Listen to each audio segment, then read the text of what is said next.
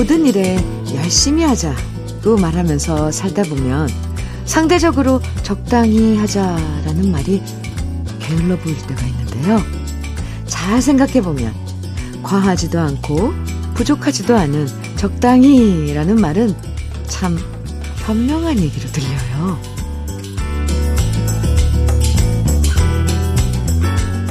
건강에 무리 가지 않도록, 시간에 쫓기지 않도록, 가족과 멀어지지 않도록 적당히 일하고 적당히 쉬는 생활이 우리한테는 필요하잖아요. 어제까지 열심히 일했다면 오늘은 적당히 쉬어가는 토요일, 적당한 추억과 적당한 음악을 만나는 시간. 주현미의 러브레터예요. 10월 29일 토요일 주현미의 러브레터 첫 곡으로 이선희의 갈등 함께 들었는데 허열국님 신청해 주셨죠. 아, 함께 들었습니다. 의사 선생님들이 그러잖아요. 적당히 먹고 적당히 운동하면 살 빠지고 건강해진다고요. 그럴 때면 도대체 적당히가 얼마만큼이냐 헷갈리곤 하는데요. 글쎄, 제 생각엔 무리가 되지 않는 선에서 딱 멈추는 게 적당히 같아요. 요거 한 입 더 먹으면 배가 부를 것 같다라고 할 때 딱 멈추고 여기서 한 잔 더 마시면 내일이 힘들어질 것 같다라고 할 때 술잔을 내려놓고 여기서 더 움직이면 피곤할 것 같다 해서 딱 멈추는 것. 쉽진 않을 것 같죠? 오늘 토요일인데 무리가 가지 않는 적당한 선을 잘 지키면서 좋은 만남, 좋은 휴식 가져보시면 좋을 것 같습니다. 5988님 사연 소개해 드릴게요. 사랑하는 현미 언니 안녕하세요. 우, 안녕하세요. 저는 어제 벌써 남편과 겨울 김장을 했답니다. 남편 직업이 기계 설치도 하고 AS도 하는 일인데요. 한 번씩 시골 쪽으로 일을 가면 인심 좋으신 어른들께서 정성껏 키우신 농작물들을 한가득 주세요.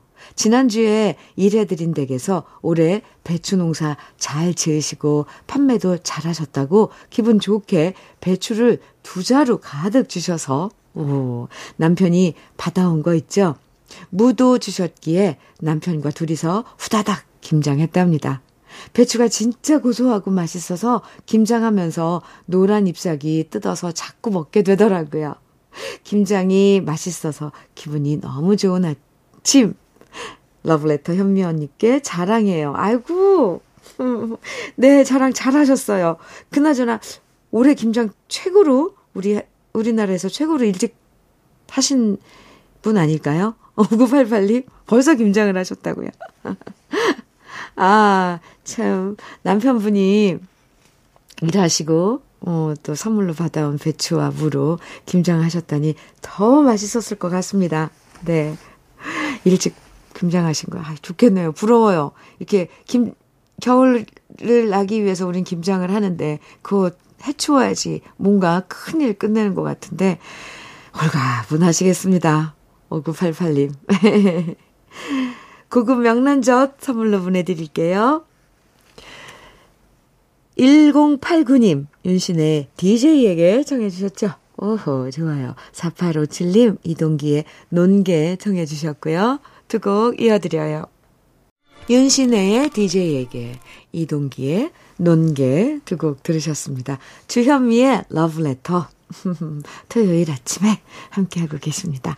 조승만님, 사연 주셨어요. 현미님, 제가 환갑 지난 나이에 떠밀려. 우리 군민 노래자랑에 나갔습니다. 오! 예선은 멋지게 통과하고 10명이 본선 무대 진출했는데 제가 6등으로 번외로 참가상 획득했습니다. 응원해준 가족들, 마나님, 친구들, 감사합니다. 흐흐. 거하게 점심 한번 사야 할 것 같습니다. 이 가을에 아주 음, 좋은 추억 하나 만드셨네요. 나이에 떠밀려? 국민 노래자랑에 나가셨는데, 무슨 노래를 부르셨어요? 얼마나 멋들어지게 부르셨으면 번외로도 상까지 받으셨습니까? 조승만님, 저도 축하드립니다. 김부각 세트 선물로 보내드릴게요. 2276님 사연입니다.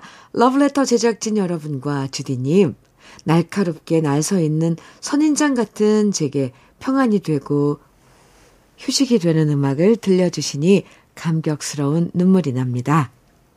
거듭 감사합니다. 추억 소환되는 가을 빛깔 방송 앞으로도 쭉 번창하시고 오래오래 제 곁에서 친구 되어 주세요. 이렇게 사연 주셨는데요. 2276님, 아이고, 날카롭게 날 서 있는 선인장 같은, 야, 2276님이라고 이렇게 표현하셨는데요.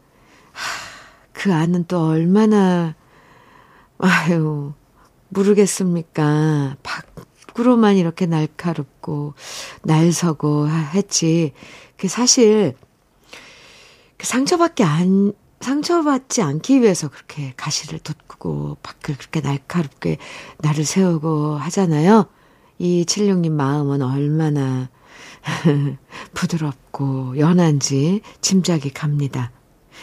저희에게 고맙다니요. 이렇게 친구 하시러 찾아주신 이 칠룡님이 고맙죠. 네. 포근하게 그런 친구 되어드릴게요.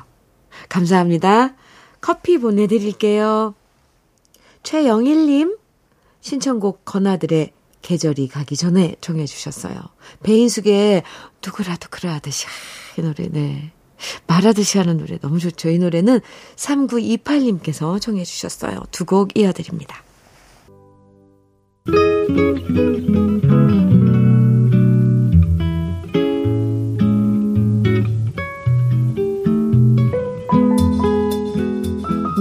스며드는 느낌 한 스푼. 오늘은 문정희 시인의 공중전화입니다.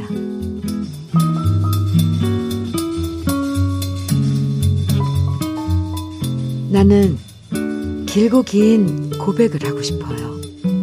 기억의 그대. 나직한 목소리로 부르고 싶어요. 천지는 유리알로 얼어 있어도 당신의 영혼에 인죽빛 문신을 새기고 싶어요. 해가 지면 이 공원의 전화통에는 낙엽처럼 노을이 쌓이겠지요. 나는 길고 긴 고백을 하고 싶어요. 당신을 사랑하게 될 것 같아요.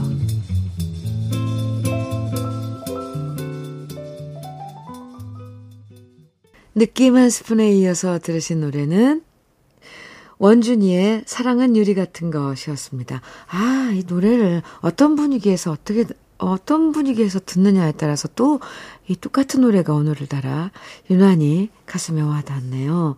문정희 시인의 궁중전화에 이어서 들었던 노래였습니다. 오늘 느낌 한 스푼에서는 문정희 시인의 궁중전화 만나봤는데요. 휴대폰이 없던 시절 기억나세요? 좋아하는 사람 목소리 듣고 싶어서 동네 슈퍼 옆에 있는 주황색 공중전화기에서 10원짜리 동전 넣으면서 통화했던 기억도 나고요. 삐삐가 나온 다음부터는 좋아하는 사람한테 삐삐 연락받으면 공중전화 박스에 길게 줄 서서 뭐라고 녹음해, 녹음이 돼 있을까 상상하고 기대하는 설렘이 있었죠. 좀 느리고 불편한 점이 많아도 그땐 예, 사랑을 기다리는 인내심마저도 달콤했던 것 같습니다. 옛날 공중전화로 통화했던 그 목소리의 주인공들은 지금 어디서 어떻게 살아가고 있을까요? 문득 궁금해집니다. 3584님, 강승모의 무정부르스 정해주셨죠.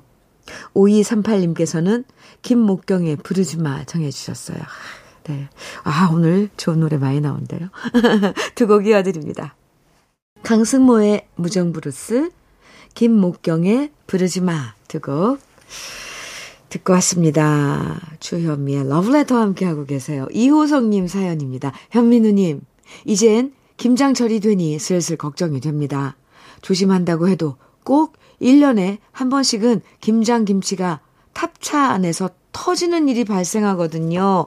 올해는 제발 터지는 일 없이 무사히 김장김치들 배송하길 바래봅니다. 아, 이호성님 지금 배송일 하시는군요.